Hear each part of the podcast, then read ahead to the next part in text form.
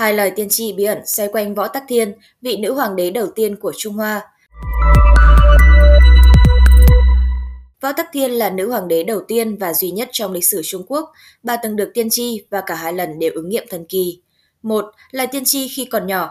Lần thứ nhất xảy ra khi Võ Tắc Thiên còn nhỏ. Theo Tân Đường Thư Viên Thiên Cương Truyện có chép lại, vào thời điểm đó, cha của Võ Tắc Thiên là Võ Sĩ Hoạch nhậm chức đô đốc Lý Châu. Lúc đó ở địa phương có một bậc thầy xem tướng tên là Viên Thiên Cương. Một lần đi ngang qua nhà họ Võ, ông gặp được Dương Thị, là mẹ của Võ Tắc Thiên. Viên Thiên Cương mới gặp đã nói, Thưa phu nhân, bà sinh cốt cách phi thường, trong nhà nhất định sẽ có quý tử. Bà mừng rỡ, liền mời Viên Thiên Cương vào nhà. Đầu tiên, bà đưa hai người con trai là Võ Nguyên Khánh và Võ Nguyên Sảng tới trước mặt của Viên Thiên Cương. Ông nhìn và nói, Hai người con trai của phu nhân trông thật tuấn tú, sau này sẽ luôn bảo vệ gia đình hết mực. Sau đó, Dương Thị lại gọi người con gái lớn ra. Viên Thiên Cương nhìn và nói, cô con gái này xấu sinh tốt, sau này nhất định sẽ là một quý phu nhân, nhưng thật đáng tiếc là khắc chồng sẽ bất lợi cho chồng. Ngay sau đó, Nhung Mẫu liền đưa Võ Tắc Thiên ra. Lúc đó, Võ Tắc Thiên chỉ là một đứa trẻ còn đang tập đi, bề ngoài ăn mặc trông như một cậu bé. Viên Thiên Cương nhìn đứa trẻ, sắc mặt ông đột nhiên thay đổi. Chạy trên đất hai bước, đứa trẻ nhìn Viên Thiên Cương bằng đôi mắt to.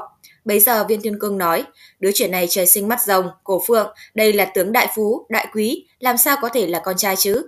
Nếu là con gái, nhất định sẽ là chủ thiên hạ này. Hai, Lời tiên đoán về nữ chủ võ vương. Lần tiên tri thứ hai xảy ra vào những năm cuối đời của Hoàng đế Đường Thái Tông Lý Thế Dân.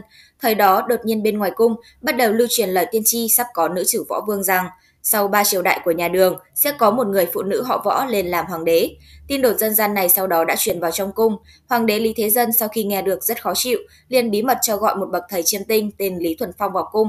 Sau khi quan sát, Lý Thuần Phong nói, sau khi quan sát thiên tượng, thần phát hiện độ sáng bất thường của sao kim trong thiên văn cổ thì hiện tượng này dự báo một thời kỳ hỗn loạn bất ổn trong tương lai, có nghĩa là nữ chủ sẽ trỗi dậy.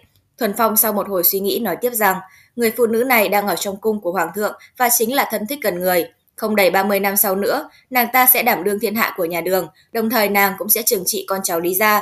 Lý Thế Dân nghe vậy rất lo lắng, lời tiên tri và thiên tượng đều dự báo đúng như vậy, ta sẽ giết hết những kẻ nào chỉ cần là người mang họ võ và những người liên quan đến họ võ. Nghe vậy, Lý Thuần Phong nói, điều đó không phải là cách hay, người xưa có câu rằng, người để làm vua thì không chết, người này sợ rằng không dễ dàng giết được, dù người có giết nàng ta đi chăng nữa.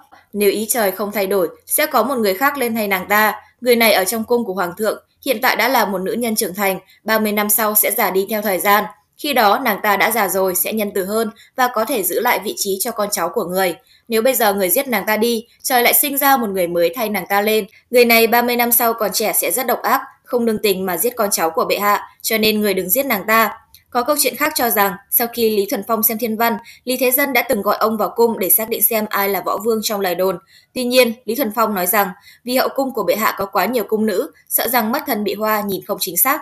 Đường Thái Tông nói, ta làm như vậy vẫn không dễ dàng hơn sao? Ông liền lệnh cho cứ 100 người trong cung thành một đội và bảo Lý Thuần Phong xem người đó đang trong đội nào. Lý Thuần Phong liền chỉ ra một đội, nhưng Hoàng đế Lý Thế Dân lại cho rằng khoanh vùng như vậy là quá chung nên chia thành hai nhóm, mỗi nhóm 50 người.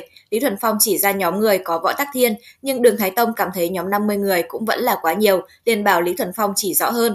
Tuy nhiên, Lý Thuần Phong nói rằng thiên cơ bất khả lộ để cho Đường Thái Tông tự mình đoán. Hoàng đế nói, như thế này làm sao ta có thể đoán, không cần nghĩ nhiều làm gì, ta chỉ cần giết 50 người này đi là xong. Nhưng Lý Thuần Phong đã nói, như vậy là làm trái ý trời, thân sợ rằng hậu quả sẽ càng nghiêm trọng. Cuối cùng, Hoàng đế Lý Thế Dân chấp nhận ý trời mà không làm gì cả.